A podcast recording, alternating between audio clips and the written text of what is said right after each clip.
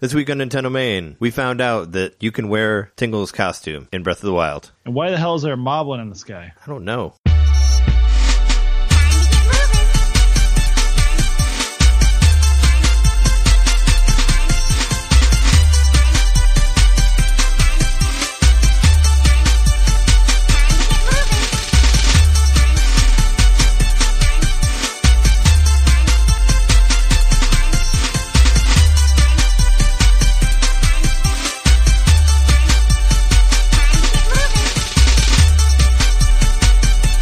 Welcome to Nintendo Main, episode 68. We are your hosts. I'm Trey Kamiko Johnson. And I'm Jeremy nine nine nine Mikowski. 999. Is that like 999. Is that like no no no? Is that what you mean by Yeah, that? I'm German now. I just wanted to say I become, I become a German citizen. Yeah. Anyone German never did anything bad. It'll be all right. They have good food. Uh, yeah, and good beer sometimes. We are here to bring you uh, the hopefully your your favorite Nintendo based podcast that's filled with news and fun and really long episodes. If you listen to all of our episode for last week, uh, thanks. That's probably the longest one we ever did. We're going to try to do a little one a little bit shorter this week, but I feel like every time I say that, we still end up with some sort of ninety minute piece of beauty. Yeah, something to to you know to occupy you on a long commute. Yeah, if you happen to be driving across the world, you can listen to it. Or if you you know drive around and do stuff, if you have to drive Yeah. drive for a living, you can listen to it. Yeah. Do you deliver pizzas? Listen to our podcast. Yeah, it'll help you. help you stay sane while you're delivering pizzas. Are you an Uber driver? Force your uh, riders to listen to our podcast.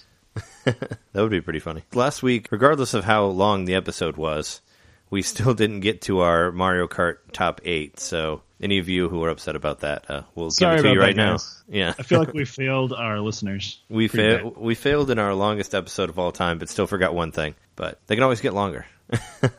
If you support us financially, we can double the length of our episodes and do four five hour episodes. Yeah, they're actually. If you ever go to the website, there is actually a link to to support us financially if you want to. It's in the contact us page. Yeah, contact you us can- with money. Yeah, yeah, you can uh, you can find it on NintendoMainPodcast.com. Or we'll go back and forth. What's your number one? I think ours is the same on this. Number one Mario Kart. It's got to be eight. Yeah, Mario Kart Eight. Same with me. Uh, I will even say deluxe now, Yeah, if you want, if you want to count that as yeah. the best Mario. You did get Mario Kart Del- Deluxe, which we're gonna get. We'll talk about that for sure. But let's do that after our news. Um, yeah, I say eight, number one for sure. What's your two? Might be the same one as two, two. uh, sixty-four, man. Oh, really? Oh man, mine is a DS, Mario Kart DS, all the way. I, I love the crap out of that game. Like I feel like they took. Uh, I, we said I said it in the last episode, but they took all. They took what they you know. The best level from Double Dash was DK Mountain, and I felt like they took that level and just ran with it in Mario Kart DS. You have like the Waluigi pinball, which is so cool. You know, you have like the you have the air, airship level where you where, the, where you go out of a cannon and that too. I just felt like all the levels were like incredibly creative, and it was the first time that you got all the retro courses, and I really liked that. Plus, first time like online mode, like all the characters were really good. It was the only one that had mission mode. Like there was all just. It was my all-time favorite one until Mario Kart 8 came out. So, It really felt like a con- console quality game on a handheld. oh, it was great. And, and a lot of stuff on the DS did start to feel that way over time. I mean, for real. But I mean, this is one of the earliest I can remember. Like that could have been on. Well, I don't know. It would have had to been on something between the 64 and the GameCube because that's where the DS set Yeah. horsepower. But whatever that famed console is, this would have perfectly been. It would look great on the TV. Yeah, they would have probably had to fix the resolution a little bit. If you've played it on the Wii U, I don't think it looks that bad.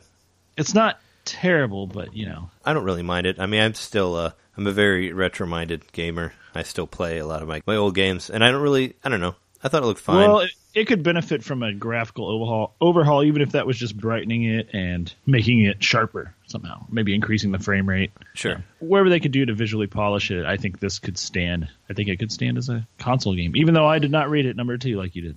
Yeah, it could have been Super Mario 64 too if somehow they magically came out with a modem and then put it online. I guess, but aside from the online stuff, it could be it could be a sequel to Mario Kart 64 too. I guess, even Yeah. though I don't know if the 64 could have like done as much as because the DS is like more powerful than the 64, but but it's it looks like the progression. I guess graphically is where that one would be. Yeah, they were essentially using the DS's ability to do the 64 stuff like as tech demos. Yeah. You know, it's Sure. like, well, check it out. Here's a launch game or whatever. It was near launch, the Mario 64. Oh yeah, that was launch. That was day Yeah, one. was launch. It's like, hey, check it out. You can uh, carry a 64 in your pocket now, Yeah, and that was that was launch. So yeah. this You- was even further beyond that. It was a little, you know, it was what over a year after launch. You can carry an analog game without an analog stick. It's great.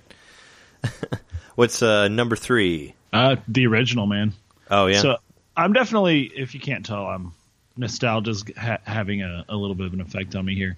As far as games I pl- I remember playing the most and the ones that had the biggest impression on me, you know, I'd have to say Mario Kart 8 is just the most fun. That's why it's number one. But you know, 64 and you know before that the original game that I'm putting at number three. Just played the shit out of this game and uh, it was uh, a great bonding tool for a lot of my friends and family playing this game together and you know, I got a lot of couch play, so to speak, like the two player couch play. So yeah, definitely this one. And the fact that I found out more about it even in college about like the ghosts and stuff later on, like yeah, that just it's crazy that that game had that longevity. Sure. I think I rated my list more to like like because I played through all of them again before our last episode, and I played it on the ones that I like playing now. I guess. So I mean, and and I guess uh, the DS one I never really stopped playing that one because I liked it so much. Like I played it a lot for a long time on the on the DS, and then I continued to play it when it came out for the Wii U. I bought it again and, and like played through most of it. So and the and this unfortunately the Super Mario Kart game like I never had that game, so it kind of didn't rank very high for me. But for my number three, I put Double Dash on there just because uh, I had a real I really had a blast playing it again, and that was a game that I really enjoyed when it came out. Played a lot of it. Aside from the some some negative views that people thought of it, I thought it was a really cool game. I like the incredibly cartoony of it, how everything has eyes and all that, and the two player mechanic, which we never saw again. But you rank, you're still ranking it kind of high here. Yeah, I put it at number three for like games that I liked playing the most. I guess in the last week when I played through those. I mean, the only thing you could argue, like Mario Kart or Mario Kart 64, you could argue could be higher than that. But any other ones, I say definitely are not better than Double Dash. Okay. Like between like seven or Wii. Yeah. What's your number four? My number four is Mario Kart 7. Oh, higher than you put it higher than I did. Yeah, man, this game sold me a system. Sold me on a system. Played the shit out of it. Uh, still play it. Still pop it onto my DS and play it. I'd say eh, a couple times a month. Oh yeah. It looks good. It's the only game that's truly 3D out of all of them, in the sense that it looks 3D. It's a lot of fun, man. And once again, I, I feel a console quality game on a on a handheld.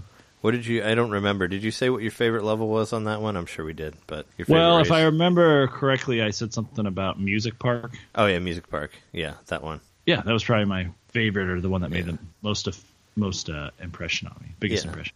I mean, that game looked good, but the the courses just weren't very memorable to me. Like that was my big problem with it. Like it was kind of like, and I did, I bought a I bought the system to play the game too. It was the first game I bought for DS or for 3DS, and I was like, I was over, overly disappointed with it in the long run. I mean, it wasn't really, I don't know, it didn't have that stay power to me, and I, I played through it. You know, I played it online a little bit, but I didn't keep returning to it like I did with like any of the other ones that are ranked ahead of it in my list. So that one got lower than yours. But my number four is your number two, Super Mario Kart 64. Well, Mario Kart 64, which you know was my favorite in high school, and I still hold it up fairly high. I think it's, I, I think it's, uh, it hasn't aged as well as some of the other ones, but it's still fun to play. And it, and it did have the best battle mode on it out of all of them. I thought until Yeah. until probably the new one, which I haven't played yet, but you have, and we'll talk about it later. Yeah, That's my four. What's what's five? five for me. Yeah. DS. Oh man, that's so low. Even though you spoke so highly of it earlier, I did, man. I did, but it's a great game. I it, like I said, it was my number one for a while until eight. Like number if I if I were to reevaluate my list, I might flip flop this in Mario Kart Seven, just because I'm thinking, you know, they they they have very similar stories for me though. They're both the games that made me buy that particular system. Yeah. and uh, they're games that I return to for a long time afterwards because they're so convenient to pick up and play at any time.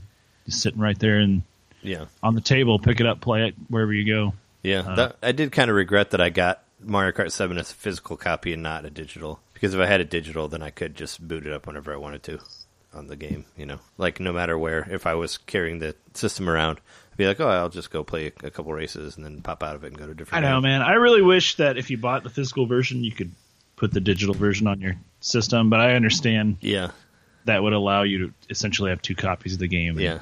Well, that- Nintendo's not cool with that. Well, that would be ideal. Actually, I'm sure I mentioned this before on previous pod on previous episodes, but Marvel used to do that. Uh, used to, they used to do it where you bought a comic and you got a digital copy of it.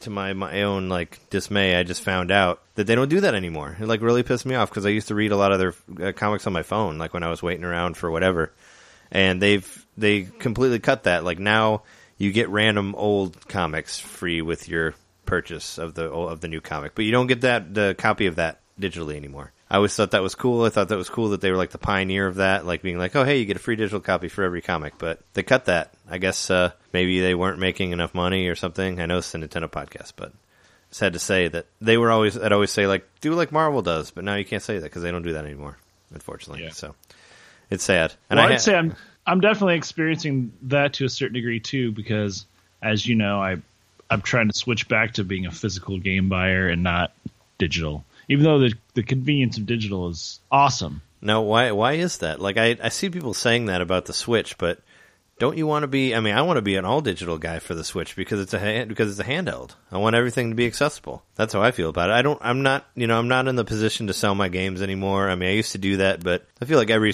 every game I sold just and I always wish that I never sold it and I ended up buying it again later, Well, I know, went- so unless it was something awful, but I went all digital on my DS or my, on my 3DS for the most part. I have a few Yeah, so did I. 3DS games, but I loved it for the most part. But I do wish I had some of these physical copies of these 3DS games, you know, sitting on my shelf that I could look at and hold, and you know, that's my game. And instead, I've more or less just paid for the rights to have the software on my system, yeah. but I don't physically own the software. Yeah. Um, But now it's on your system. Right. But anyway, what I was getting at is I'm feeling that now because I bought Mario Kart 8 Deluxe. I bought a physical copy of it.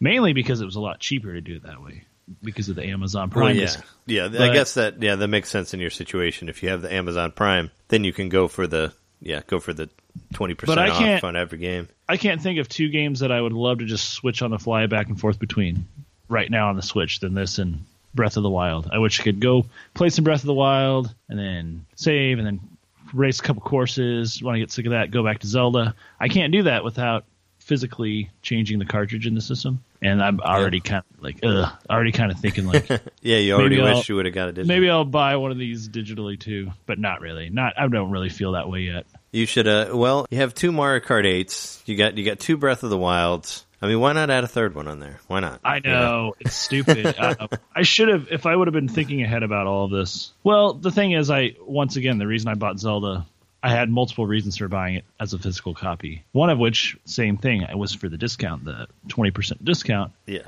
Um, but I also wanted a cartridge to taste, yeah, and I wanted on you know launch day when I got my Switch. I knew I was going to download Snipperclips or at least the demo anyway, so I was going to get the experience of the eShop and the physical game. You know, I wanted to round out my full experience with the Switch on day one. Well, sure. I mean, that's part of why I ordered Puyo Puyo Puyo Tetris. Well, I, Yeah. bu- oh, I bought it because it was the only. I felt like it was the only importer I could actually play, and I don't really need to know what's going on to figure out what's going on. You know, I don't need to like know the story or know what they're saying or whatever because I understand the way Right. the game works. And, and and I was like, oh, you know, and I bought it. Then I'd actually had a cartridge, so I could see a cartridge and hold it and put it in there, whatever.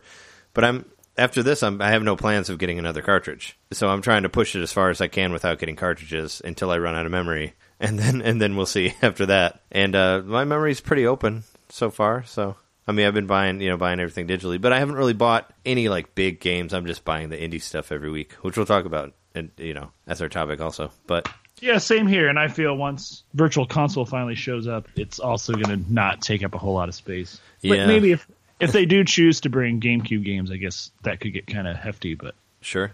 Well, and if they put yeah. Wii games on there, Yeah, I don't know how. uh, Yeah, I don't know how much the like. Do you remember like what the sizes of the Wii games were like on Wii U? Like, I'm sure like Xenoblade Chronicles was probably like one of the biggest ones. What was that? Probably like 30 gigs, like maybe more. Do you think like download space? oh, it was twenty. Oh no, I'm thinking yeah, it was bigger than that because it was like 22 gigs. I think is what Smash Brothers was. That's the Wii U game, but I'm talking about like the Virtual Console, like the Wii stuff. You know, like how oh, you could it was buy. always Yeah, you could buy the original Xenoblade Chronicles, the Wii one, on there and download it. Like I was wondering Okay, how I never did, so what the gig count was on that because that's probably that's got to be one of the biggest downloads of Virtual Console Wii stuff on Wii U, and I would guess that that's probably like 20 gigs, maybe more. I don't know. I don't remember what exactly the number was, but uh, anyway, we we got sidetracked from our list. So you did you did 6.5. You, you did five. Your five was DS, right? it's 6.5 gigs Xenoblade is Xenoblade Yeah. Chronicles for on the, Wii. Yeah, for the download. Uh-huh. On the Wii U? Oh, I thought it was more than that.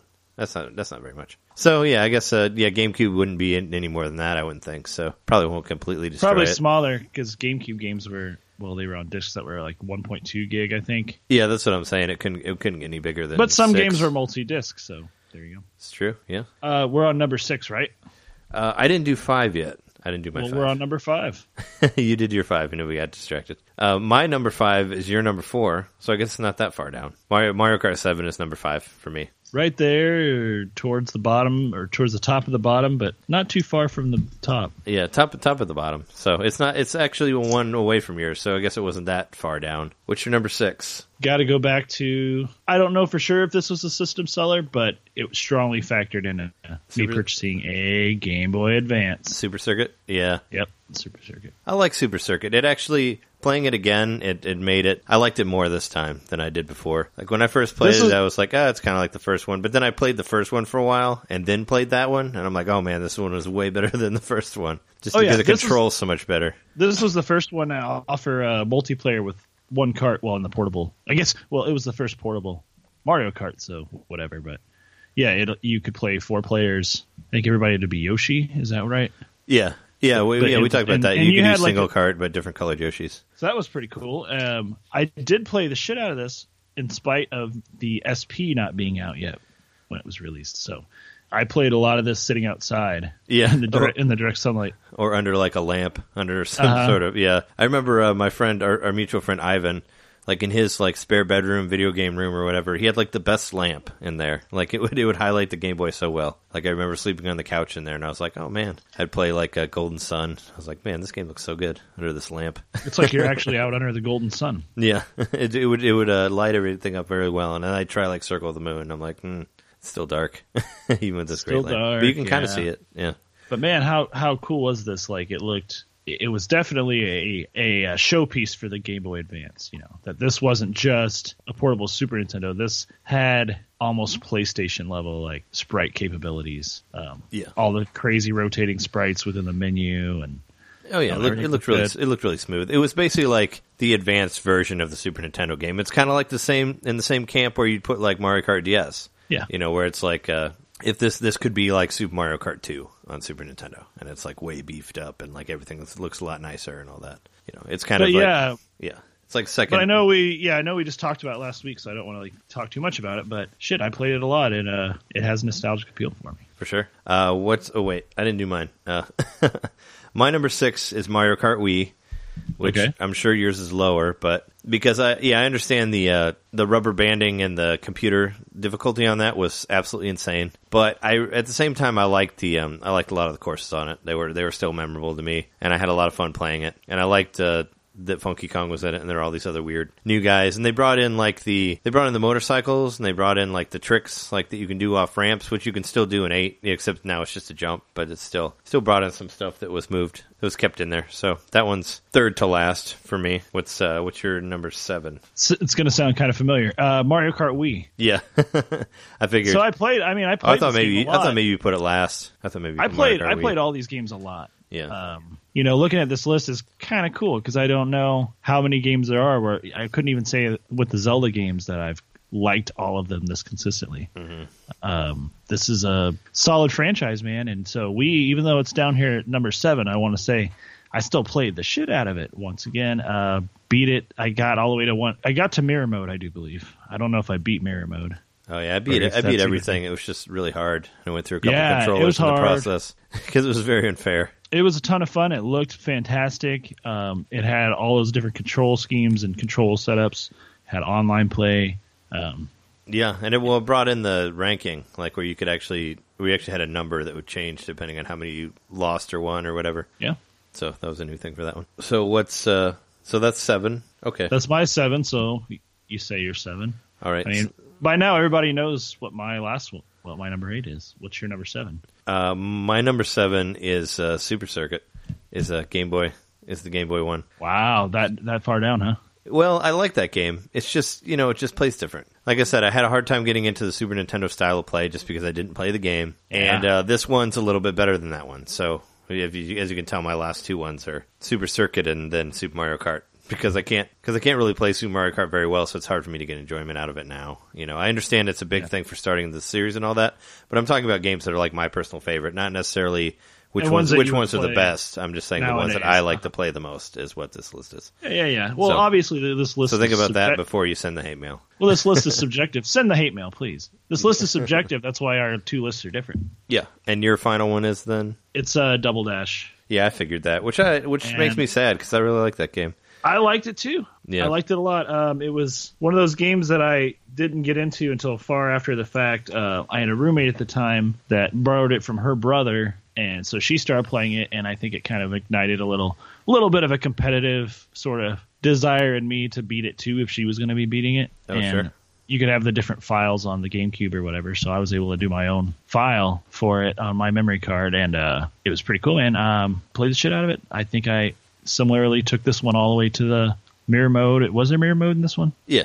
Well, there's mirror mode, but there's also an all race mode where you have to go where you have to do all of them in one sitting, which I That's thought that right. was pretty cool. I like that actually. Then you never saw that again, but yeah, they do a race where it's like all of the different cups. And it takes a really long time. Yeah, it uh, does. It does. It does take a while, but there's only 16 cups in this. You know, it was before they doubled it. They started doubling it with the extra retro stuff. But I, yeah, I really like this game. I still play it. I still play it on the GameCube. Like it's. I've just started. I just set up my new studio recording office area in here. I have my uh, retro systems ready to go, so I can just easily just hit you know hit on in the GameCube and it's ready and it's ready to go, and I can just jump in and like play a cup and, and get out of it. And it's a lot of fun. I think it looks beautiful. It looks I mean, great. I- I like, like- love the I like this animation. game. So Yeah. it's still. I like yeah, I like It- this game enough that I bought it. I bought it recently. I bought it within the last couple of years oh yeah, because I wanted to own it still. yeah. And I've booted it up from time to time to play it, but especially now that I have a Wavebird, it's really fun to play. Oh, okay. Sure. Well, uh, yeah. There's our there's our extra edition of last week's episode. Another like 20 minutes of Mario Kart talk. I mean, you know, Mario Kart's great. We we can talk more about it. We probably will. Yeah, but before we get too carried away, let's uh, let's head on to the news.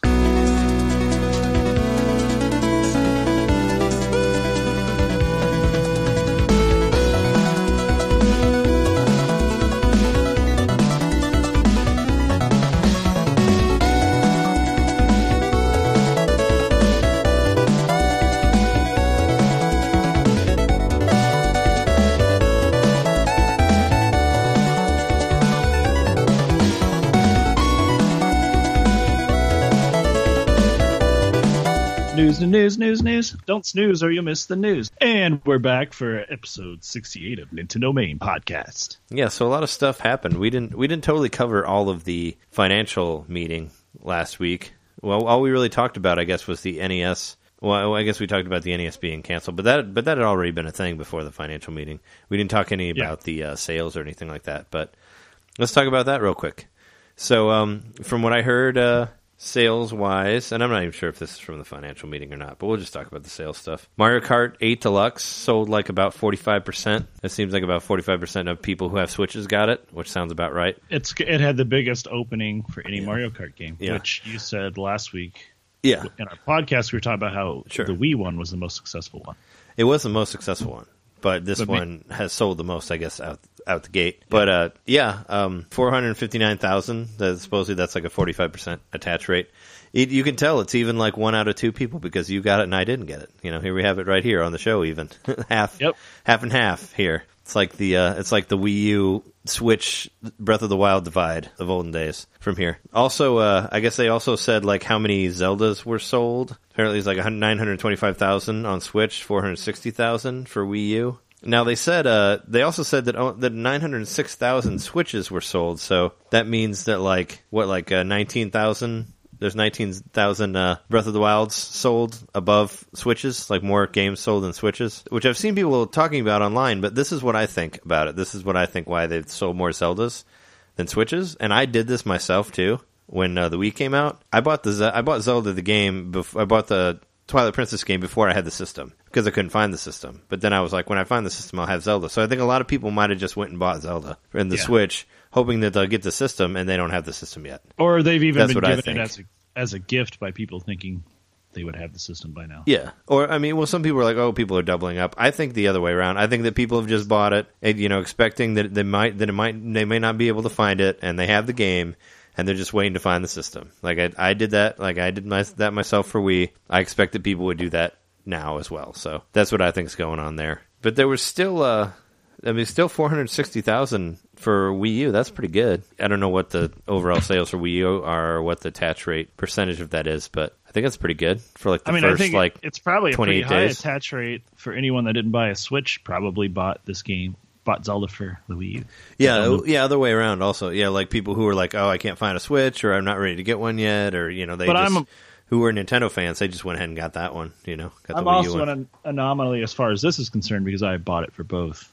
Yeah, you do have it for both, but you but you played the Switch one the most. That's what I meant for the divide. Before you had two copies of everything. Buying, you know, it's cool to buy two copies of one game. I'm up to three NESs. I have two 3DSs. Yeah, my life's starting to double up. two copies of that uh, Quattro Adventures game. Jeez, in case one goes out because you play it so much, right? well, I need the Aladdin adapter. Yeah. Then I'll, then I'll have two copies. I saw I saw an article showing that um that the Neo Geo games have sold like over two hundred thousand, like Yeah. total. That's pretty awesome. I mean, that's They're pretty. uh, patting themselves on the back for to, for releasing them the way they have as individual titles. Well, yeah, and I pat them on the back for like just throwing them out there that first week. Like you, you listen to our episode. I was so excited that they put like they threw out like four Neo Geo games like right on that first week, and I think I bought all of them. That was really smart of them. That was a smart. That was smart. Like same thing with uh That was like same thing with like putting Snipperclips like on on on the first day, and like putting out like Fast Racing Neo on the first day. I thought that was like a smart thing too for people who want to have more games for their system if they got one. You know, it's good to have it on there. yeah, someone who might not have even normally been interested in that genre of game might buy it just because it's a game to play, For sure. or someone else that play uses the system might want to play that game. I'm still I'm still like on the fence, but I really want to buy that golf game. The golf It was game's a lot of awesome, dude. the golf game is great. You should totally a get it. It's only eight bucks. It's only eight bucks, and it totally works well. Like for a golf, like it's basically Mario Golf, but it's more difficult. But it works well. Like the system works very well. Like I can't really think of anything I dislike about it aside from like the music or something. What But- the music's lovely. yeah, well, some of it's kind of that one particular thing.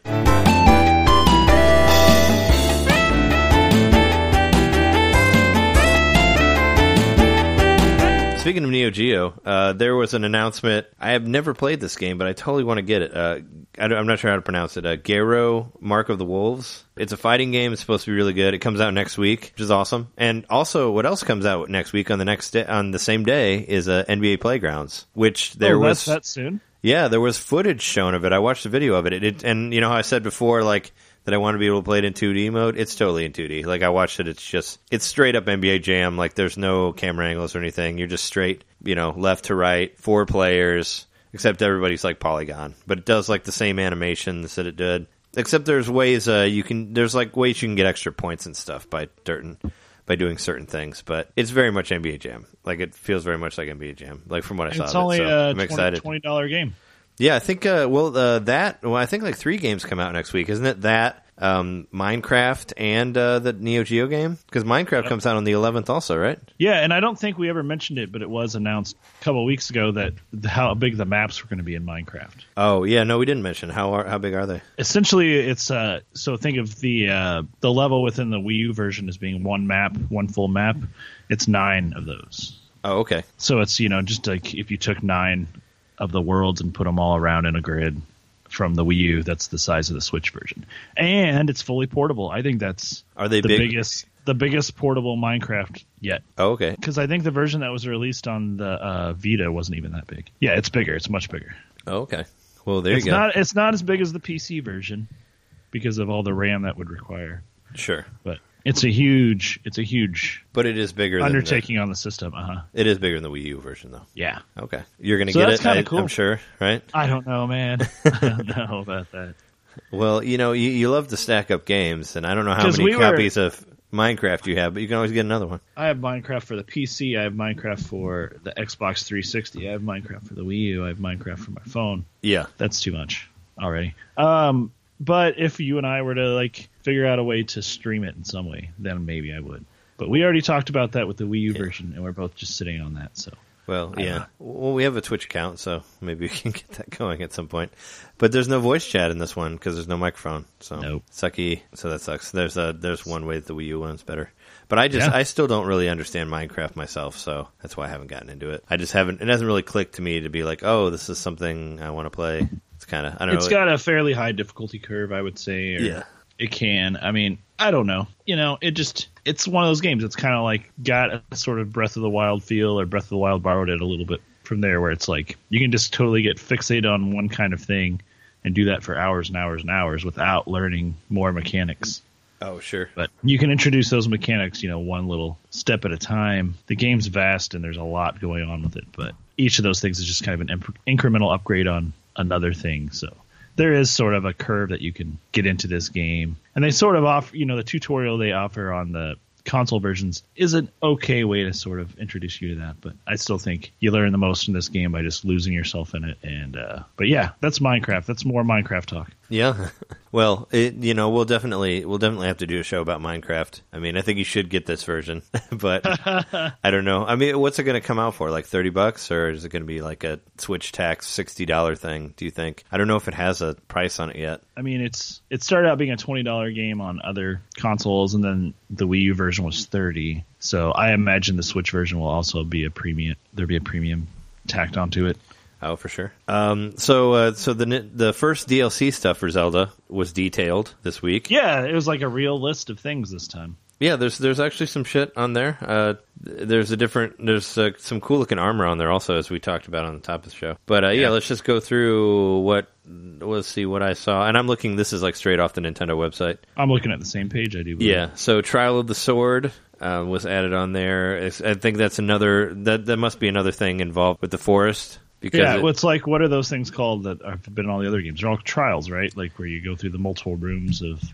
Yeah, well, I mean, and those are isn't it like the well the, the ones that you do already, the four like different missions that you do in the secret sacred forest. Yeah. those are already called trials of stuff. So I guess it's like another one of those kind of like sounds like a little bit like that island that we talked about. Like you go in like without any armor, you get like what one you get like the master sword and that's it, and you got to beat like through all these levels of different guys through different rooms. Sounds kind of like the wolf mode on uh on Twilight Princess, you know, like Yeah. that.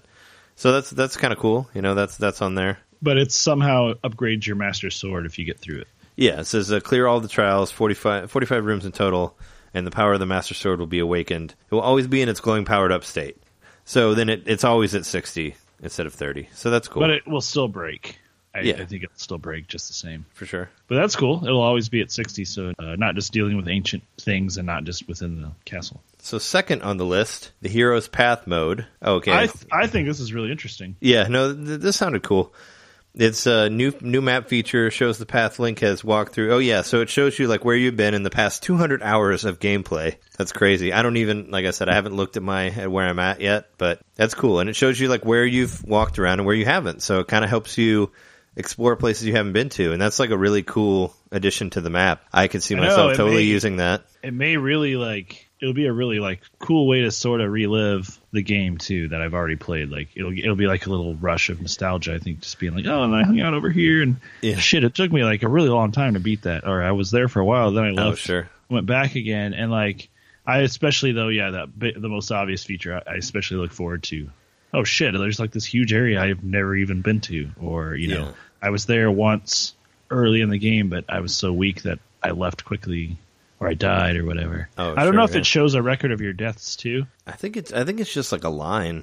Like it, there's just like a yeah. I think it just kind of. Sh- I I expected it to just be like a line through the map, like showing like how you went, where you went Sort from one a- place to like another a, or whatever. a, lo- a long exposure of yeah, from above but it's cool. I mean, that's kind of how I was playing the game already. When I just kind of look at the map and I'm like, I don't think I've been over there yet. I'm gonna go over by there and like try to walk into that area and see what's over there. So it's kind of like just yeah, adding to that because it was already like you could put little markings saying that you've been there before, but now it'll actually show you where you have been. You'll be like, oh, well, I never went over there. Why didn't I go over there? So then you can go explore more of it. So that's pretty cool. Seems like a nice, think it's really nice cool. addition. i've definitely i've played about last i checked i think i was sitting around a 140 so Yeah, I haven't Uh, checked since I was at 30, but I did actually start playing it again this week, and I went and beat the camel dungeon. oh okay So I did. So I did get back into it for a little bit. So I went. I went and did that, and I went back and I actually did. There's um. They added. There's a patch to it now. But apparently, there's multiple languages now, so you can play it in Japanese. I know that's awesome. which man. I wish haven't that- haven't tried that yet. I just heard about it after I was playing.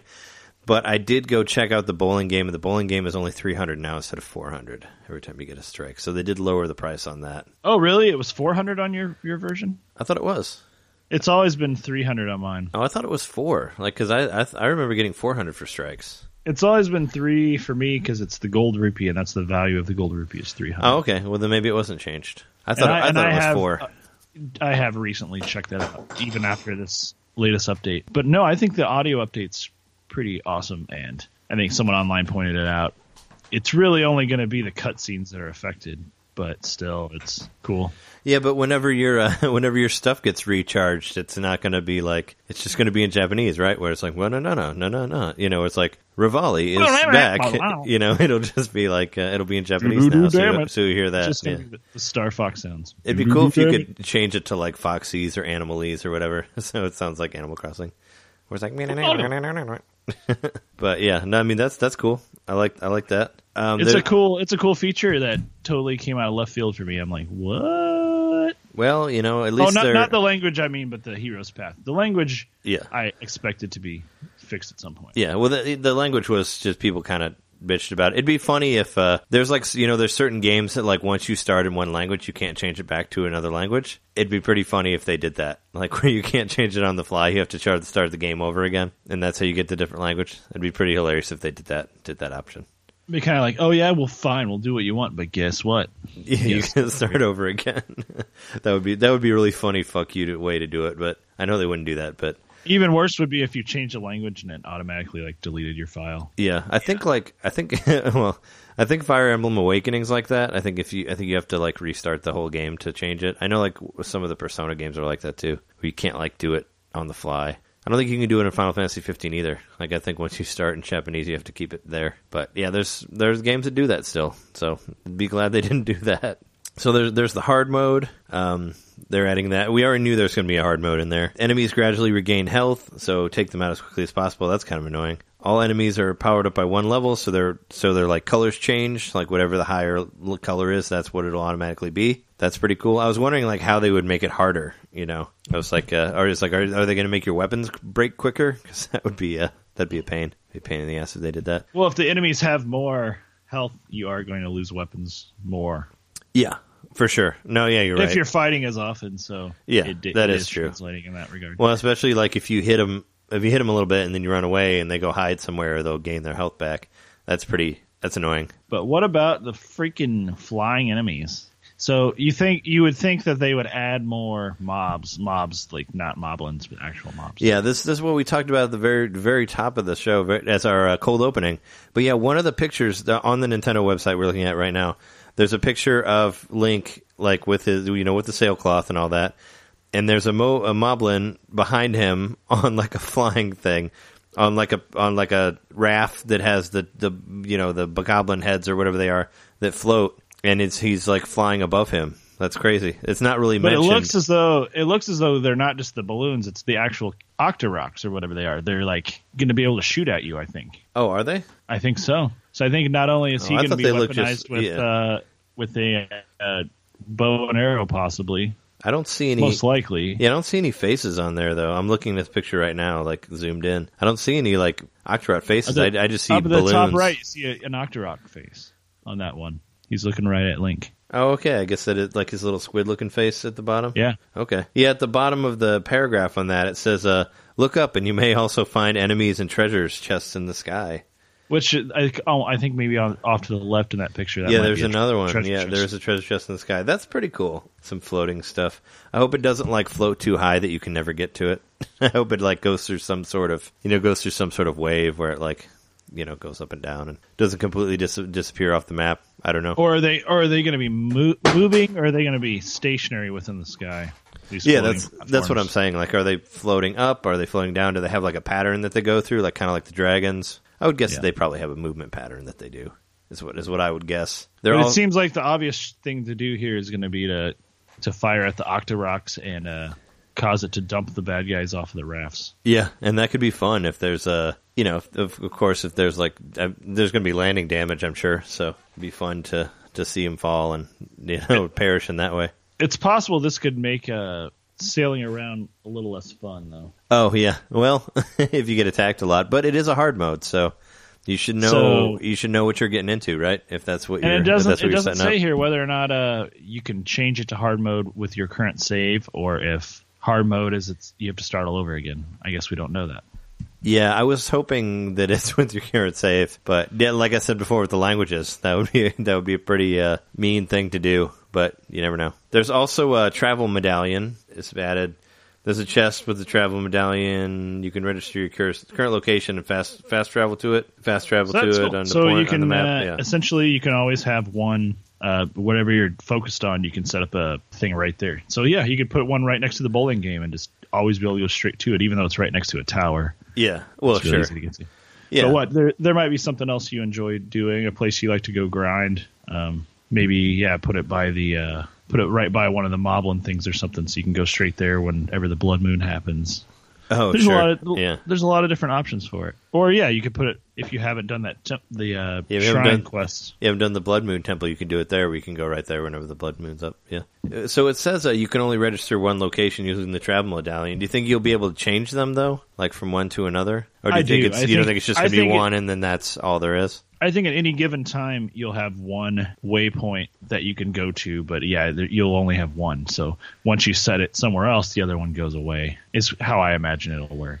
For sure. Uh, and there's also under that there's some new uh, there's some new armors. Like, can you get? I guess do you get them automatically? Or no, there's yeah, the eight treasure chests placed around Hyrule containing containing armor themed after previous Legend of Zelda titles. Watch for tips as to the whereabouts. So there's like added uh, there's some added treasures. There's a Majora's mask, mask of course, Midna's helmet. The Phantom armor looks awesome. Like that's It does. that's like a well, that pretty much kind of sells the DLC to me. I'm like, mm, yeah. I wonder what it does that's special. Like if it's just really highly resistant, or if it's uh, well, it looks freaking. if it's awesome. got a something. Because I mean, obviously, looking at it, you wouldn't think stealth yeah. with that, but maybe it is a stealthy thing. Who knows? Maybe. Because you know, because you had to use stealth when you were dealing with the phantoms in the DS games. You can also uh, get a Tingle outfit, which I hope that that changes your sackcloth into like balloons Yeah, instead of that, so you can just float around with balloons like Tingle does. that's a very uh, form-fitting uh, outfit for Link. I hope he I hope he controls like concept design. yeah. I hope he controls like uh, I hope he controls like Tingle does in the Hyrule Warriors game. If you ever played as him, He kind of looks like he has little creeper heads from Minecraft on the straps of his backpack. I'd, uh, creeper heads. Yeah, that's what it kind of looks like. Oh yeah, because he has that weird no- weird snake design or whatever. But you know, Tingle confirmed he's going to be in the game now, even though you're going to have to be him. Because you always wanted to well dress like Tingle. For the people who love Tingle, they can. So you got to wonder: Are they like? I mean, are these just aesthetic, or do they have something special about them? Like maybe I'm sure they have something. maybe Tingles helps you collect more rupees or something like that. Or Oh, maybe sure. it's like, uh, You can sell maps to people as, as Tingle. you can sell maps to the town people. yeah. How cool would it be if there was like a uh, there were like side quests for each of these? Specifically to the armor, where you had to do something like maybe Yeah. as a as a phantom, you had to go hang out in a tower and uh, keep people from getting to the top.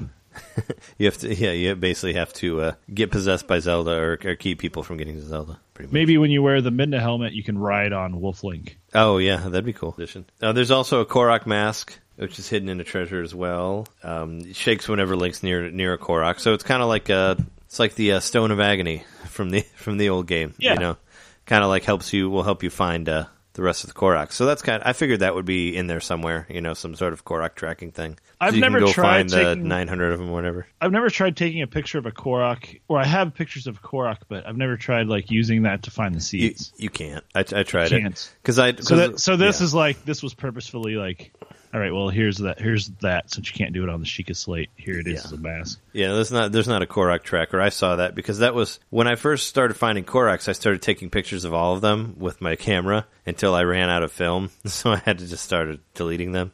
But I just you know was like, oh, there's one. I, so I was collecting pictures of all of them, and that's before I realized there's like 900 of them.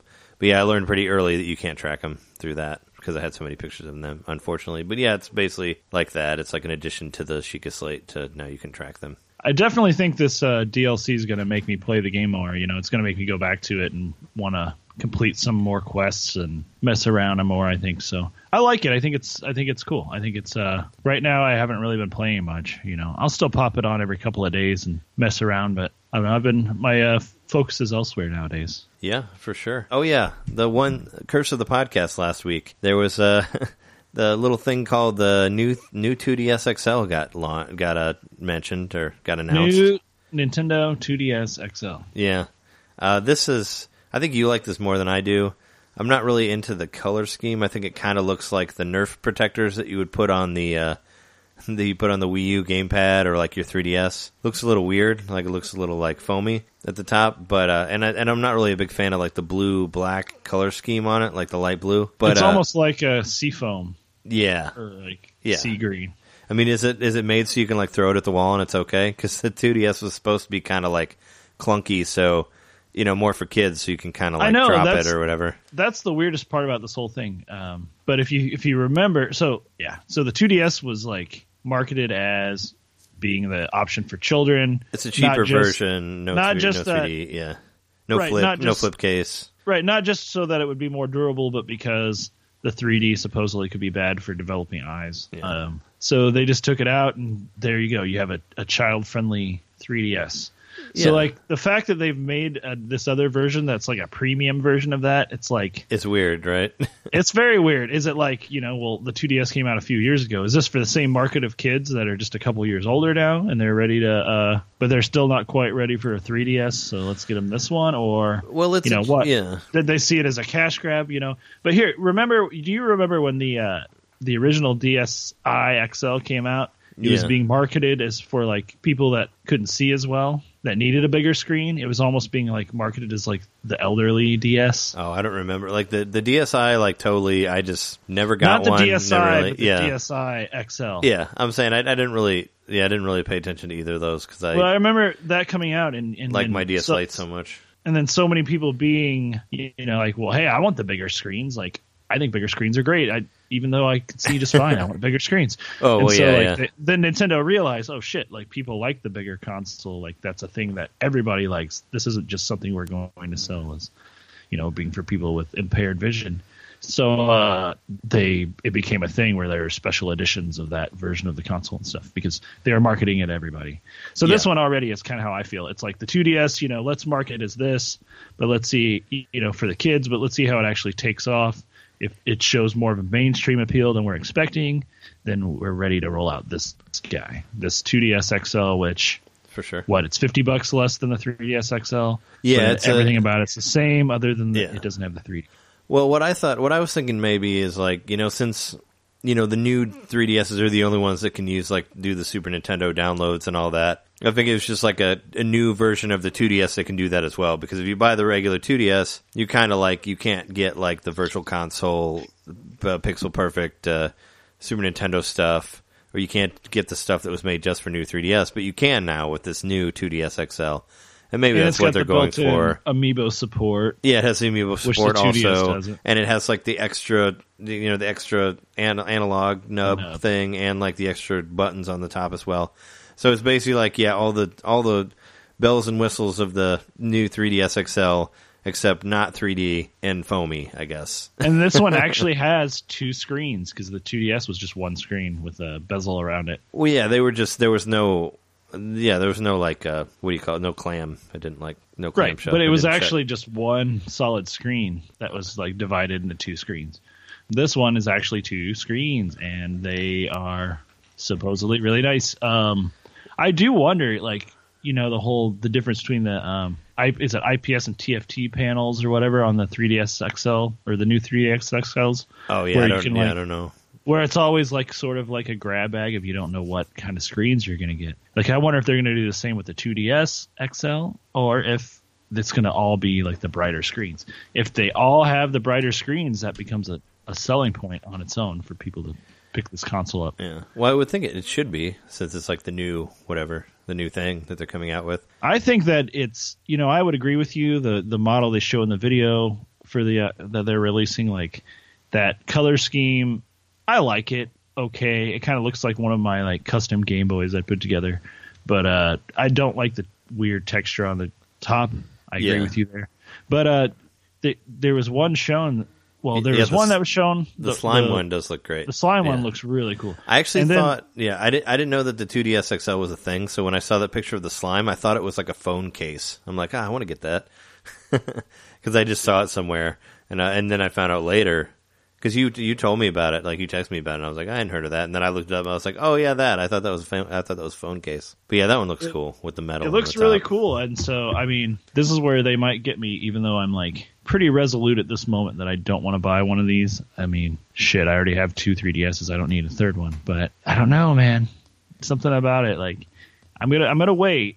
This isn't something I'm gonna buy right away. This is something I'm gonna sit on. But then again, what is this gonna be like hard to get a hold of? Is this gonna be like people gonna be whipped into a frenzy over getting a hold of this guy or? Yeah, like the uh, like the ninety nine dollar Black Friday one, which was for only Black Friday, which I should have figured out, but I thought that it would just be the new price of the 3DS. You know, that's why you'll never see that one again. But yeah, I don't know. Um, is it? I don't. Is the slime one actually concer- confirmed for America? I thought that was only a Japanese. I think it release. is, and also the uh, there's a European one that's uh, orange and white that looks really cool. That uh, I I, was thinking about. I got on Amazon uh, UK or Amazon EU or whatever it's called today, and they're adamant. You know, it will not ship to the US. So even if I bought it, I think it's region locked. Oh, okay. Oh, well, that yeah, that sucks. Yeah, so I'm not. I, it looks cool, but you know, whatever. It would just be a yeah, just be a Just another overpriced. just another toy. collector's item, right? Uh, huh. Yeah. So um, let's uh, let's go to the releases real quick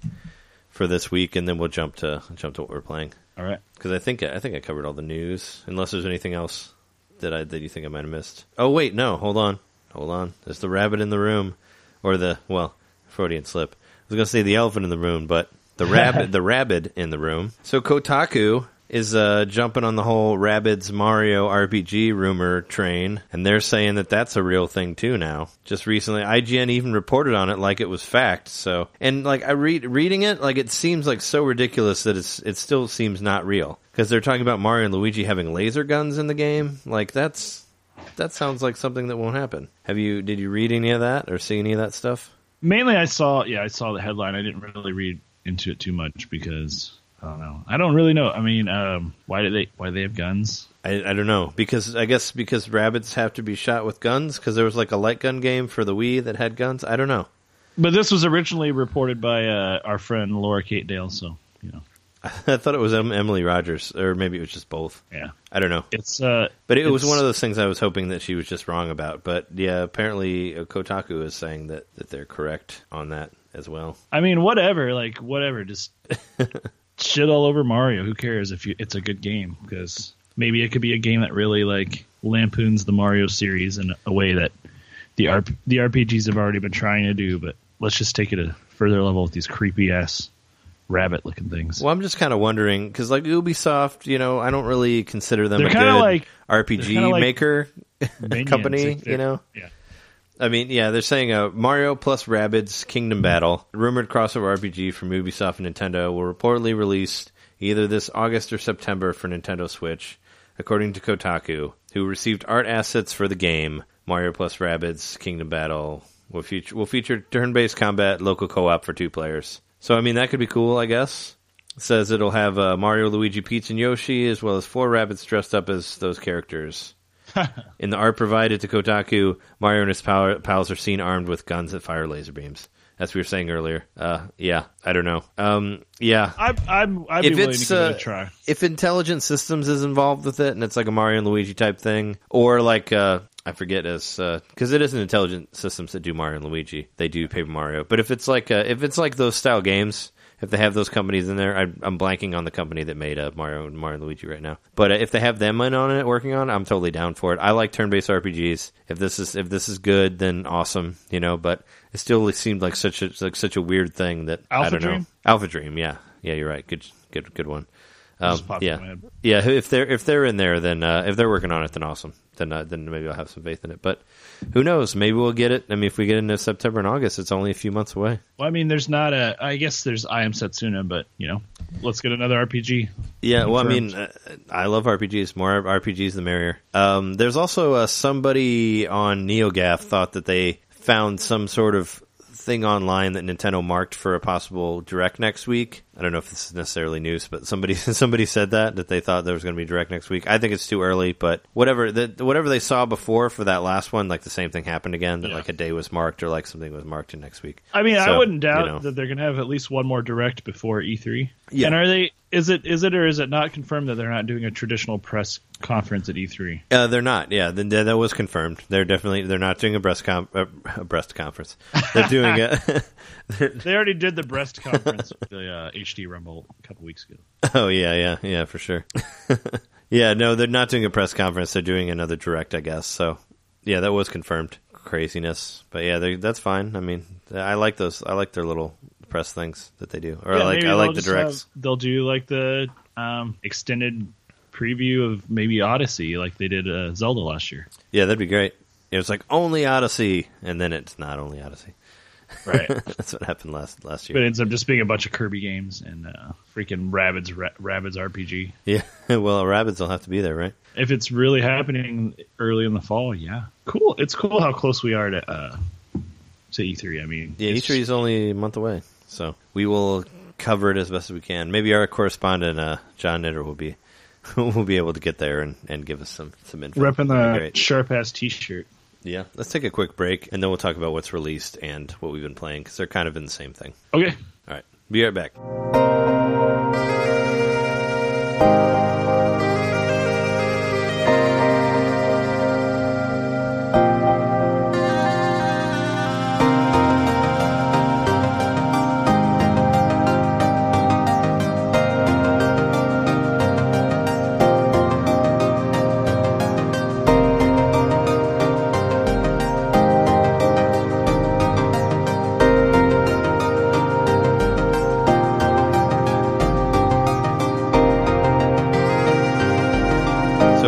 Things came out this week.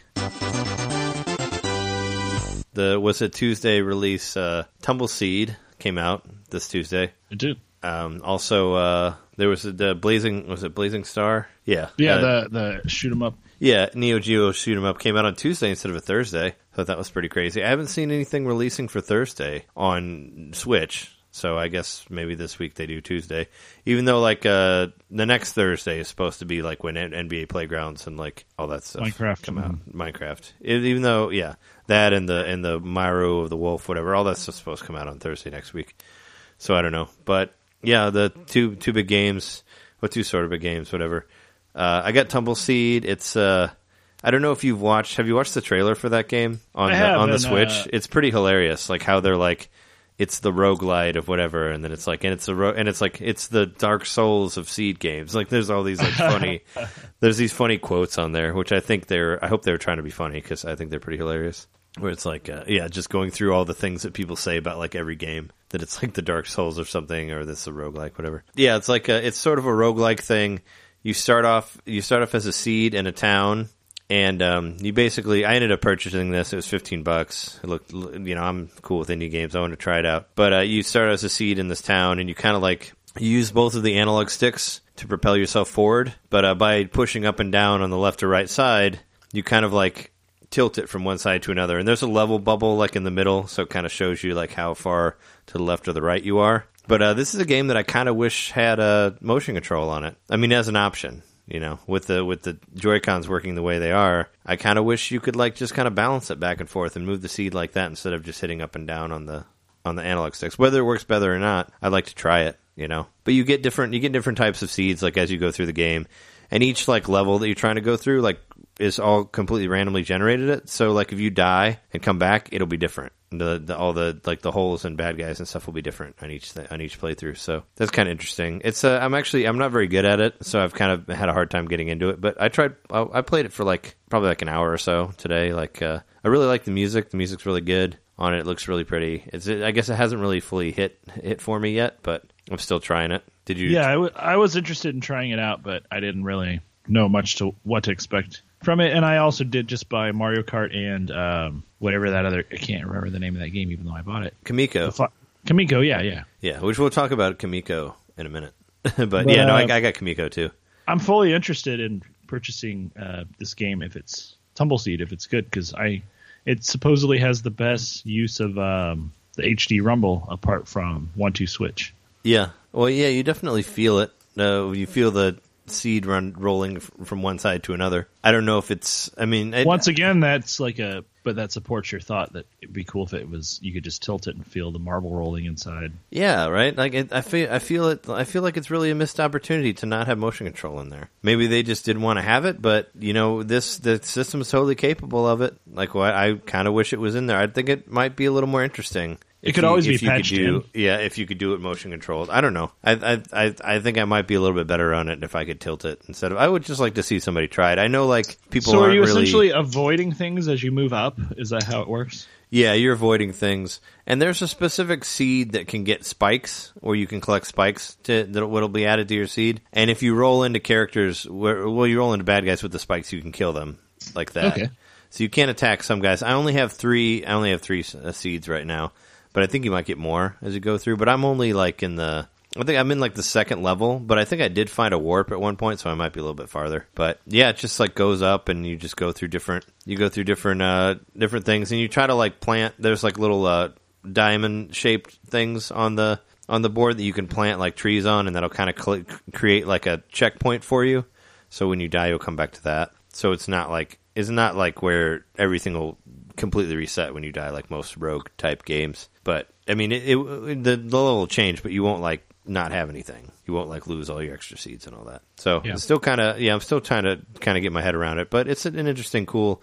I like these. I like these little indie games. It's only 15 bucks. It's not that bad. I bought that. I ended up buying that in Kamiko this week. Kamiko came out last week. We briefly mentioned it, but we both bought that game. So let's talk about that We one did. for a minute. It's five bucks, man. Like I could. It was really easy to talk myself into buying a five dollar game. That's the cheapest game, Yeah, right? It's the cheapest game that's come out so far. Yeah, and, I, and uh, and even if it only has a couple of hours of play, if it's a fun game for five bucks and it warrants like multiple plays, playthroughs for high score, I don't know if that really has high scores in it, but yeah, kind of. Well, I guess speed running even. Yeah, I mean, it does time. Yeah, it does time how long you put you go through the stage. There's combo. It keeps track of your combos, so maybe Yeah. you could go back for like higher combos. Well, it has an interesting it has an interesting mechanic to it where like you sort of have a magic meter kind of. You have like you have like your health meter, you know, with the which is these little diamonds, little red diamonds. And you can upgrade that as you go through the game. You can find like, you know, big red diamonds that give you an extra one. And you, you get an extra one every time you find a boss also. But um there's also like a magic meter type thing where like every time you hit a guy, every time you hit a guy, you get like one, you get like one point, and if you hit another guy, you get like two, and it builds up like as you combo, so you'll end up getting like a lot more later, like which you'll have to do later when you have to collect magic. But you use you use these points to open doors. You use these points to like basically like find those little gates, little Japanese gates that like uh, become save points. Like after you find those, you have to find four of those in every in every stage, and then that'll open the pathway to the boss, and then you go fight the boss. But uh, it actually, I had to go all the way through the whole game before I figured out that you had a special move. Like, have you figured that out yet? Uh. uh So you have a special move. If, if you hold the button to um, use your sword, if you're playing as a sword character, there's three different characters. There's a there's a sword there's a sword girl, the arrow girl, and there's a sword and shield girl. I played I played all the way through as a sword girl. I just started playing as the arrow girl, but I'm, I haven't played the sword and shield yet. I'm wondering how I'm wondering how that works. Maybe you can like block, but it's a shorter shorter sword. But if you hold your sword button, your guy will start it'll start glowing you, and you'll do sort of like a spin attack, like you know, like Zelda. And uh, spoilers, you have to use that to beat the final guy of the game, and that's how I figured out how to do it because it never told me how Oh. to do it. never, never told me I how to do it in the whole game, and I had to look up what to do because I, I think if out I read correctly in the description, I think the third character with the sword and shield, I think they essentially are kind of a hybrid of the other two. That they have melee, like close range attack, and sort of a projectile attack. Oh, okay, yeah, because the I've noticed a major difference. They throw the shield like Captain America or something. I think. Oh, okay. Yeah, well, that's cool. Yeah, um, because I've noticed that. Yeah, with the arrow, like, because I went through all the where you have to get right in there with the sword, and I like that because it kind of reminded me of Zelda. Soundtrack's really awesome on this one too. Like, there's some really cool, Yeah, really cool songs and it's it. based off of uh, Shinto or Shintoism. oh, is, like- that is that where all the uh, existential stuff comes from? I I actually think made so. a. It's supposed to be, and I and I and I don't know a lot about it, but I read a little blurb about. What's about? It Shinto or says like whatever. it says transcend. It says transcend. Trans. What do you call it? Talks about like Transcendental. transience in there. Right, it's something to do with yeah, with keeping the past connected to the present somehow. I think is like kind of a layman's way of describing. Because they kind of call you, they refer to you as that, as like their transience or whatever. Well, you're like shrine or yeah, there's there's a specific tile for each of the three characters. Like they're like shrine goddesses or something like that. Funny, They are like chosen by the gods to be whatever their role is. funny thing. Uh, I've I've been posting pictures of Kamiko on Twitter, and uh, one of the designers from the game has liked all of them. So Oh, cool. It's pretty awesome. I mean, all of his uh, he's Japanese. It's a Japanese game, so a lot Have of his Twitter. So a lot of his Twitter is uh is and a lot of his um Twitter account is in Japanese. But um I looked him I looked him up and he yeah he's uh, he's one of the designers of the game. Like he has uh you know there's a trailer for the game on his on his uh, website. You know it says it even says like the name of uh what is it uh Hi, Fly High Works has has that on there too. But uh, yeah he's the guy that worked on it. But he's a uh, you know when you when you tweet stuff through the Twitch, it'll automatically hashtag some stuff. If you Okay. notice, like it'll automatically hashtag Nintendo Switch on everything. It does. And uh, for this one, it also automatically hashtags Kamiko. Kamiko as the title. Yeah, it, it automatically hashtags Kamiko as well. Cool, man. On there, Well, so- someone's keeping an eye on that. I mean, So I, I posted like four. I think I posted like two or two or three. I, I posted a few stuff from it, and uh, and the guy, one of the developers, he's liked all of my posts. So that's pretty cool. Yeah, I posted po- four four things, and he's and he uh, he liked he liked three of them, I guess. But he'll get around to liking the other ones, I guess. maybe But- if you didn't fuck it up. Well, I I did the oh well, I, I also spelled it wrong. Probably why. You spelled to, Kamiko wrong. no, I spelled existential wrong. that's, that's probably why. It, it's hard to type shit out on the on the Switch. Let me You tell put you. a, C, a CKS instead of an X, no, I put like an I and like X versus Sever. It's like Exis and and Seal. Is is how it- yeah, but uh, yeah, I guess he didn't like didn't get that joke because it was spelled wrong. But uh, but yeah, I tweeted some stuff and he liked it. So, but yeah, I played through the whole game. I played through the whole game today. Took me about an hour and eighteen minutes. I think was my total time on it with the one character. But then I started playing it again as the arrow person, and I and I see myself playing through it as the extra characters because in the main in the main menu there's like a question marks at the bottom. So maybe you unlock something if you beat it as everybody. This game So- reminds me a lot of uh, the old Gauntlet games on NES. It actually, yeah, it reminded me of like kind of a mixture of like, uh, well, well yeah, I mean, uh, I could see some Gauntlet in there. It kind of It's reminded, the, it's the constant generation of enemies and kind of how they like uh, move at you like Yeah. a bunch of ants or well, whatever. Like, it reminds me of almost like, uh, it reminds me of like bullet hell shooters also, like Yeah. like shoot 'em ups well, because the bo- the first boss battle definitely felt like a bullet hell. Yeah, well, there's a lot of I yeah, I spent a lot of time like weaving in between bullets, and later as you get later in the game, the the guys, the bad guys can shoot bullets at you as well. But it reminded me of stuff like Ikaruga or whatever, where I'm like focused on because you have you know have you have your life meter, but you don't really there isn't like you can't you don't get like potions or any way to like reheal reheal yourself aside from like cutting grass or like destroying pots and stuff like that. There's only so much extra life you can refill for yourself. So I, you know, I, you have to dodge everything. If you don't dodge everything, you know, you won't win because it because you lose like one hit point like per whatever. So I found myself dodging around stuff, and it kind of reminds me a lot of like you know old like Gradius like those games or like Ikaruga or like those old like shoot 'em up type stuff. Yeah, The uh the graphical style, like kind of how it's like the old school. It it, it reminds me of. uh Did you ever play Sworcery? It's like an iPhone game. no, It was made. It was like made by the same guys who did. Uh, I think. it- I think it was made by the same guys who did Sound Shapes, or they they worked and worked with them. They, there's a game Sound Shapes on PS3 where like you move around and you're you're like a ball and di- different different stuff triggers depending on how you play the game. It's really cool actually, and you can actually write your own songs by creating levels in that game as well. But there's uh there's like characters from from that game in there. It's uh yeah, it's called uh, sword. It's called Sword and Sworcery. It's a Superbrothers Sword and Sworcery. Um, there's a game that I that I played on uh, iPhone like that, and some of the backgrounds, like the way they're drawn, like the way the style is, or the bitness of it, and all that, but like modern, kind of reminds me of that game. But it looks really, it looks really pretty. It looks, it sounds really good. You know, it's a lot of fun to, it's a lot of fun to play. There's basically like two, there's like two buttons to use your sword, pretty much, and like all, all the other buttons are pretty much to dash, like to run. So yeah, and dashing is super important. Like you figure that out pretty early on. Yeah, and there's a, and there's stuff where like you have to grab you have to like grab a ball or a key or something and carry it from one point to another without getting hit, and you can't attack anybody while you're doing that. So there's like stuff like that. yeah. That's that's also kind of like- bullet helly. You know, you can't You run can't- either. Yeah, Right, you can't set the item down, take care of enemies, and pick it back up. Like once yeah. you set it down, that pretty much counts as like getting hit or losing it.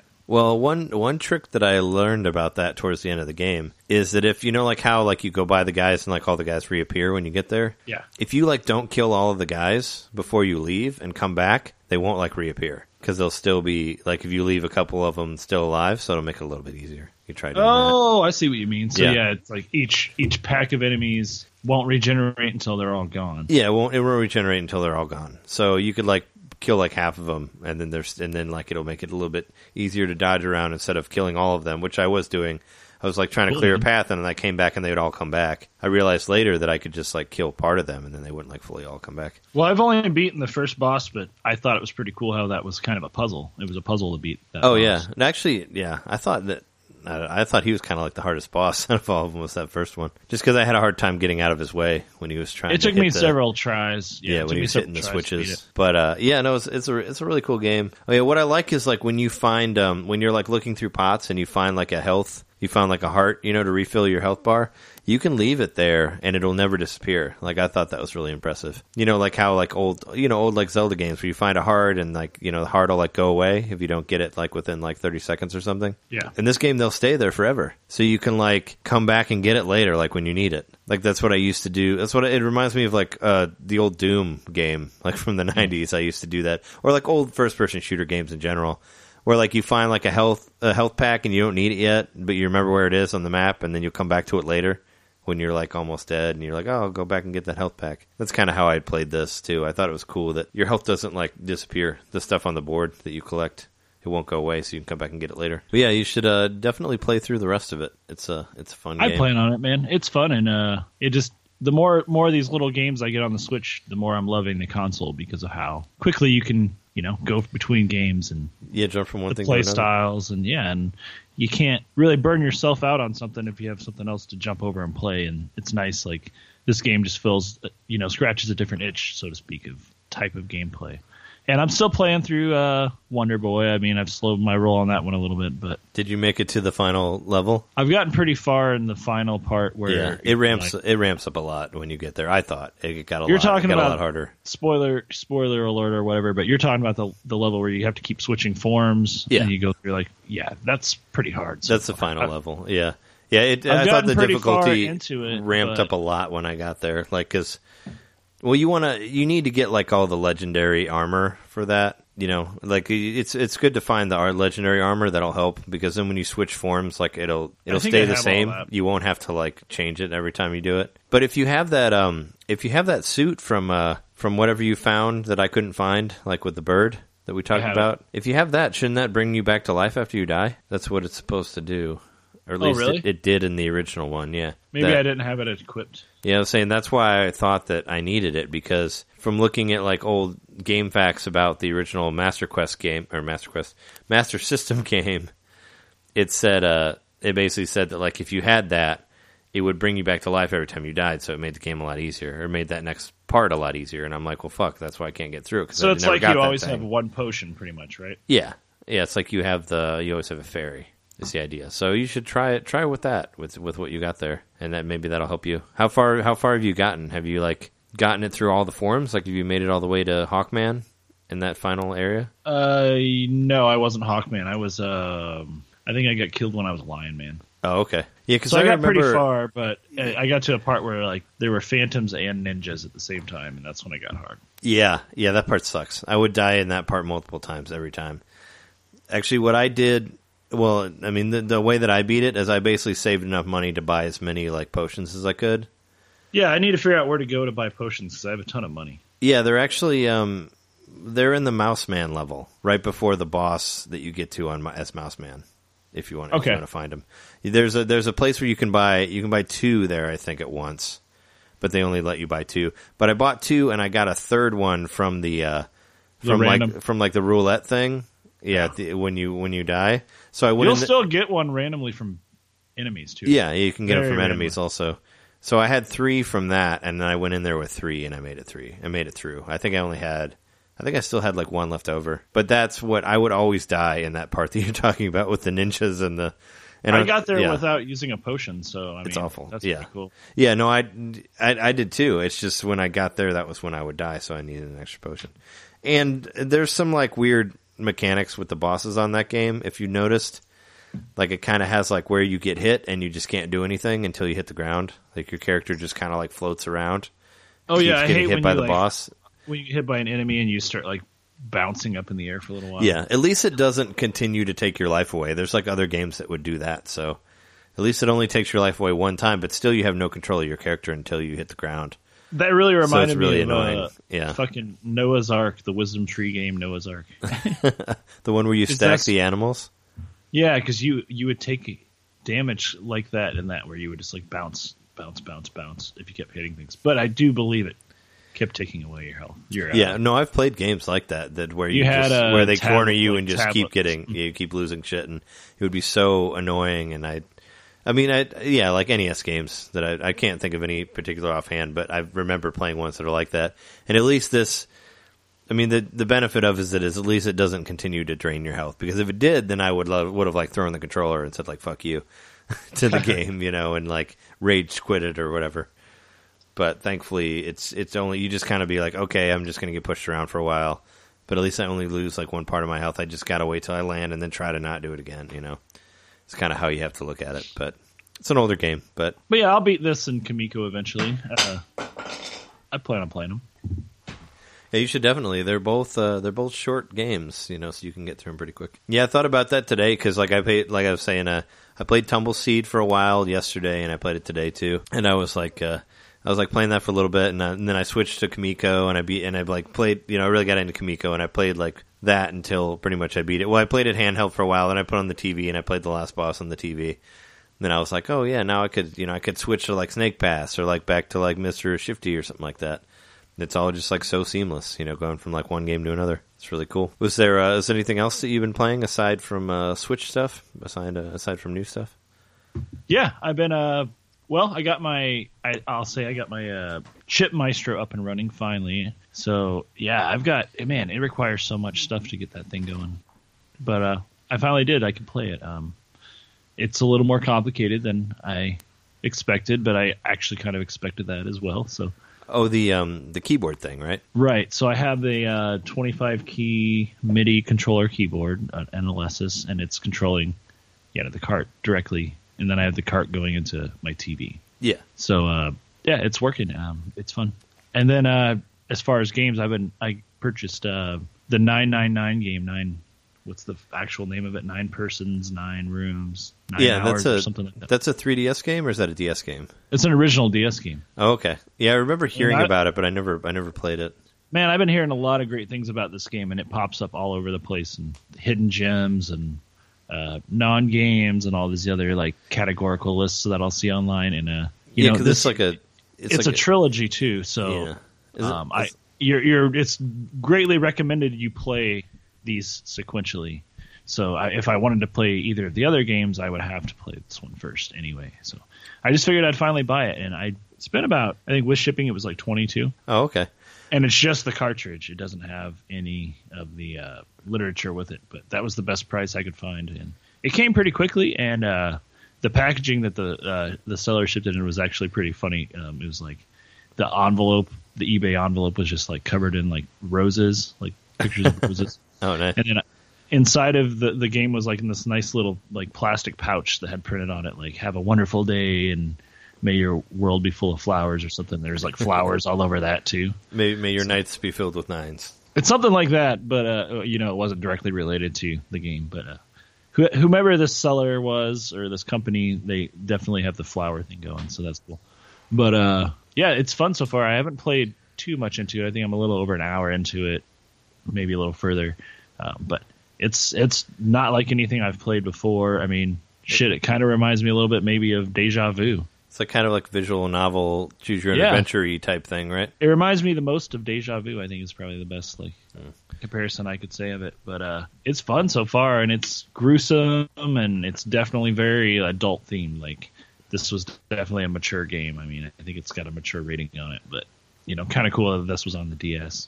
Oh, sure. And uh, but I'm I, I- I'm loving it so far, and uh, I definitely think it was worth what I paid for it. You know, what I'm going to get out of it, and uh, I'm playing it on my old 3DS because I can't find my charger. So Oh, for the the regular DS. charged. Yeah. for my for well for my other I can't find the charger for the 3DSs, and I have two 3DSs.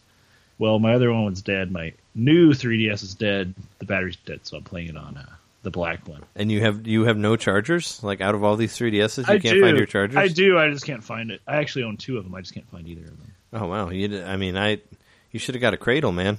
I have a charging cradle like just just right next to my bed, just right to the just my to right to my right. I have that's where my DS is.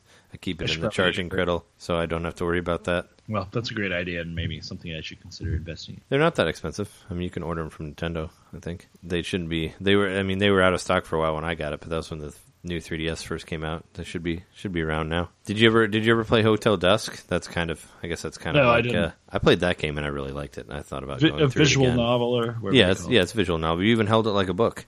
it even went that far. But I thought that game was really cool. It was like one of those things where I just couldn't really put it down. Like kind of like Kamiko, where I just it's not that long, but I was like so intrigued by the story that I just kept playing it. Yep. And hopefully 999 is like that too. It is so far, man. It's I've been like, yeah. Once I've been playing it, like I can't put it down, and then you know I will, and then I won't play it for a little while. But Mm-hmm. it's great because you can just shut the DS and come back to it whenever you feel like it, just like a real book. Yeah, I uh, I just um, I just set up a like I said before, I just set up a new office uh, slash studio for for you know the podcast and for me. Like one of my roommates moved out, so I have this extra room now, and um, and I have like uh, I have two TVs. I have like my retro center set up and uh, and like another HD TV for for other games, and uh, so I've been playing a lot of retro stuff still. And since uh, it's been the it's like the 20 year anniversary for uh, Blast Corps. which is an old Rare game for 64. I think it was the first Rare release for Nintendo 64. But uh, it's a it's an awesome game. Like I was playing that game again. Like I I was just you know I was thinking about it because I'd, I'd heard that it was 20 years old and I'd heard heard a podcast talking about it,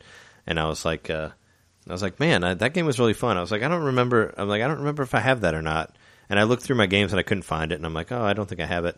But I moved all of my cartridge games like into the office, and I basically I like alphabetized everything and like categorized my 64 games because you know you can't see the. I made it to where like I could find them even though you can't see like what the game says. You know, I try to find a way to like put them into groups and stick them in different areas. But as I was doing that, I found the Blast Blastcore cart, and I was like, oh man, I do have it. So I popped it in. and I've just been playing through it like on on my uh, off time, and it's it's such a fun game. I don't know how much you how much you played that game. What what style of game is this? I feel I, It's probably feel it's, like it- it's hard to explain it because it's different than any other game that I've played. It's like it's it's basically like uh, so the story is there's a giant truck that has like a nuclear bomb on it or something and it's basically driving out of control uh, it's it can't stop and you basically have to take you basically have to destroy all of the buildings in front of this vehicle so it won't hit one and destroy the entire world. That's basically what the story of this game is.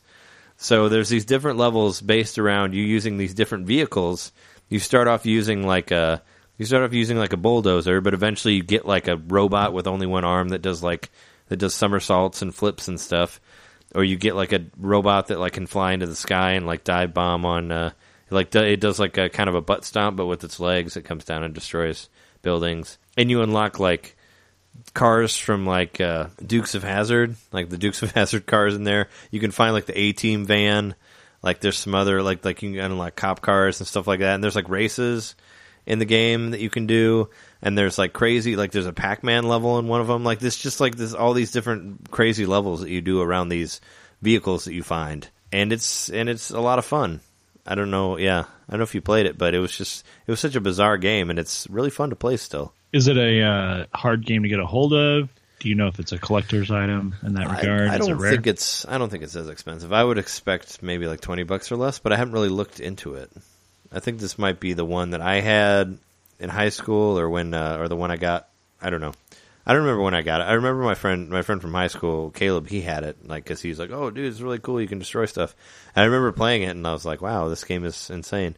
And you end up like you go to different parts of the world, like as this car comes through, and eventually you go to the moon, and you go through like the whole like solar system and all these different planets. Like it's, it's just like it's just great. It's just like super out there, weird, r- weird, rare stuff. Just having fun, you know. And it's uh, I definitely remember this. it's a really cool game. Yeah, I'm sure you heard of it. It's totally, it's a lot of The- fun. Like if we ever ca- do, I'm looking at it on eBay right now, and I recognize the uh, the case and all that. yeah, it has the it has the dive bomb robot on the front, and there's like a. I think there's like a hazard symbol or something, and it says Yeah, blast hazard core. Yeah, I remember there was a. I remember there was an Not article. expensive. Yeah, it shouldn't be that expensive because I think they released a lot of them, and I think it sold fairly well. I mean, like I said, it was like in the height of Rare's popularity. Like this is their first game for 64, so people were like, "Holy shit!" You know, came out in '97, so it was like kind of towards the be you know towards the beginning. I remember it being like, I remember coming out around the same time as like Turok, like those uh, like those type of games. But yeah, it's uh, it's a lot of fun. Like, you should download it and, or you know, download it. You can't download it.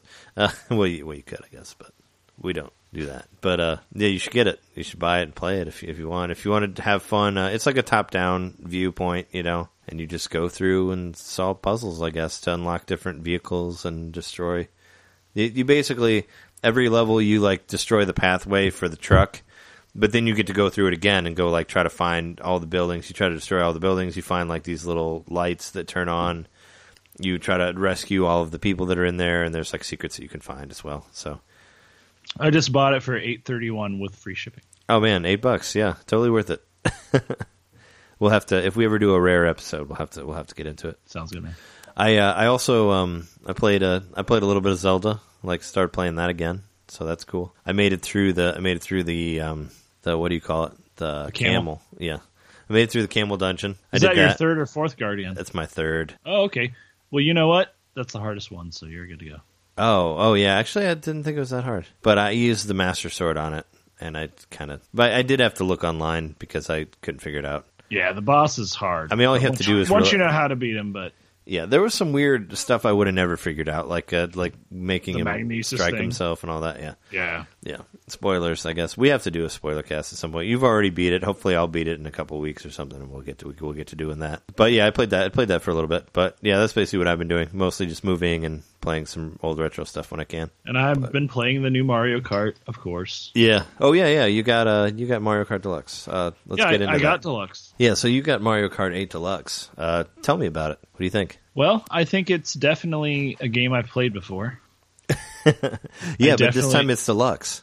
It's glaring, you know, the entire time I'm playing it. Like everything's unlocked, so that's strange. Um, because it's like I just booted up my Wii U game on my Switch, but I don't have any of my trophies anymore, and there are some things that are unlocked, especially the vehicle customization stuff. Yeah. I gotta unlock that all over again, um, which kind of sucks. But you know, I just started myself out on like going through all the cups, so I'm just gonna beat all the 50cc, whatever. I know it's gonna be Those like are always easy. so boring. you know. Yeah, and kind of boring, but I'm just gonna do it. I'm just gonna slog through it, get reacclimated with the controls and all that. Um, smart steering. Oh, is, yeah. is, uh, is by default is Yeah, it's is, on there uh, by default. it's weird. really hard to figure out how to like deactivate it. I had to get online to figure it out. Yeah. It might be within the uh, the little manual inside the case. I haven't looked. Yeah, there's like an auto. There's an auto accelerate also on there, right? For kids who don't know how to play Mario Kart, like helps you uh, helps you play. Right, it makes you feel like you're a god because like you'll be about to go off the track and then all of a sudden the cart will just you're like, wait, I, I like steered away from the edge and I just perfectly steered back onto the track without like going out of control and I don't know. It it, it was fun for a second because it was automatic and I was playing it on 50cc, but I was just like, man, this is I don't like this. Yeah, And apparently you can still have it on you can have. the online mode, perhaps. Yeah, you can play it online as well. which which seems unfair. So I, I finally figured out how to deactivate it, which um, I can't even remember exactly how I did. I don't There's think just a certain yeah. point within the character selection. After you select your vehicle, then you can like toggle um, the smart steering on and off by hitting the L button or something like that. Yeah, I don't think it's like a win button or anything like that because it, it, it keeps you from doing like shortcuts and stuff like that because you can't fall off the race. Yep. You know, you can't fall off the track. So it doesn't really. It is, I don't think it's actually an advantage.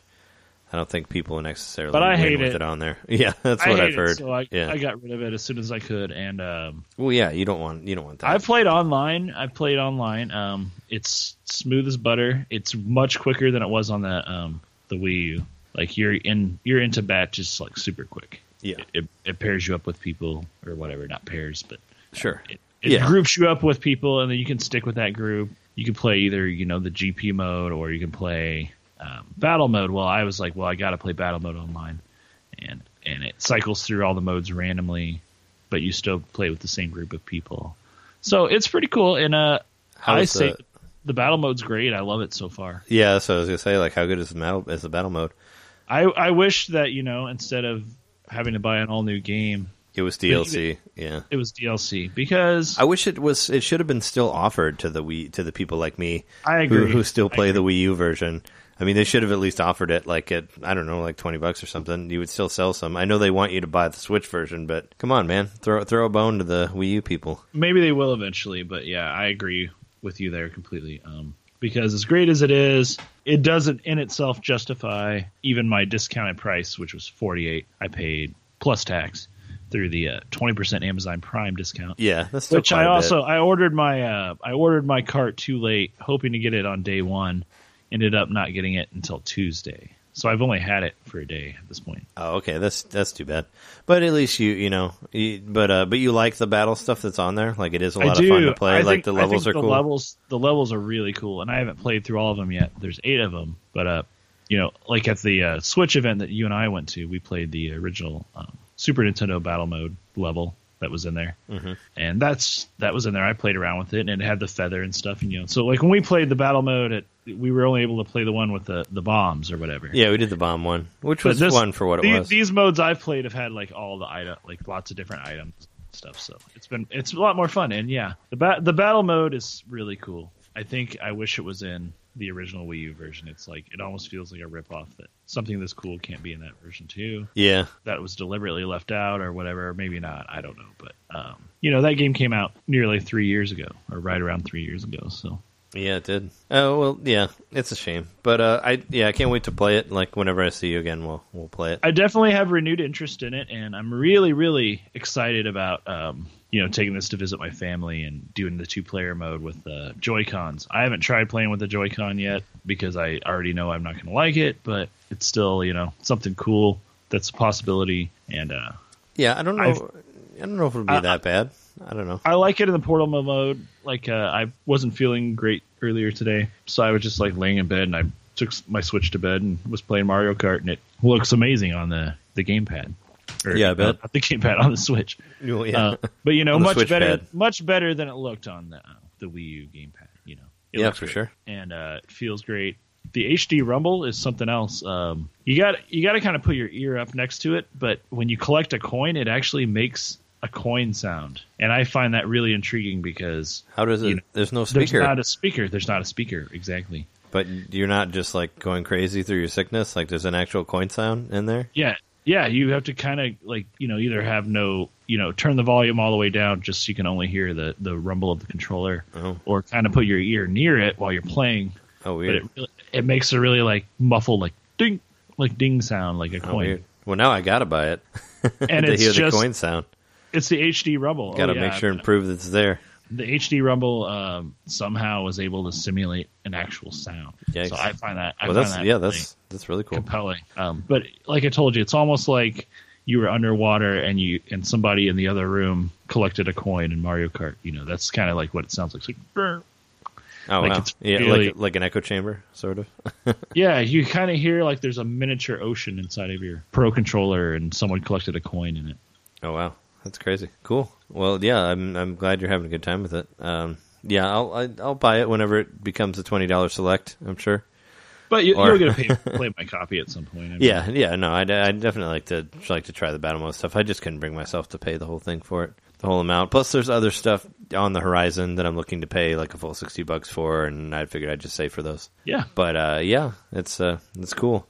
I think uh, I think that that does it for our episode. Is there anything else you want to say real quick before we before we get out of here? Not really, other than I'm really excited for everything that's to come. You know, next Thursday is seems like a really cool eShop release date, and uh, Yeah, there's E3 shit on the horizon, and uh, yeah. There's I a lot a lot of good stuff to come. We we we're I mean, we got to hear about Virtual Console at E3. Come on, that's got to be where it happens. I hope so. Yeah, I was thinking, you know, I was like, I have all these.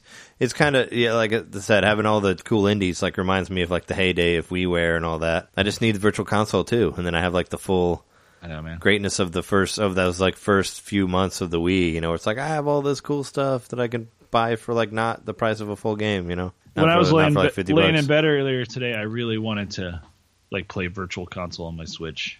It Yeah. really was like, man, I wish I could just be playing like old Zelda right now or something like. Yeah. Well, when You know, I could I could have walked to the other room and grabbed my Wii U tablet and kind of achieved that, but it still was like, why not? Why doesn't this newest console I bought have everything on it? It should by now. Well, yeah, that's what I thought when I bought the Wii U too.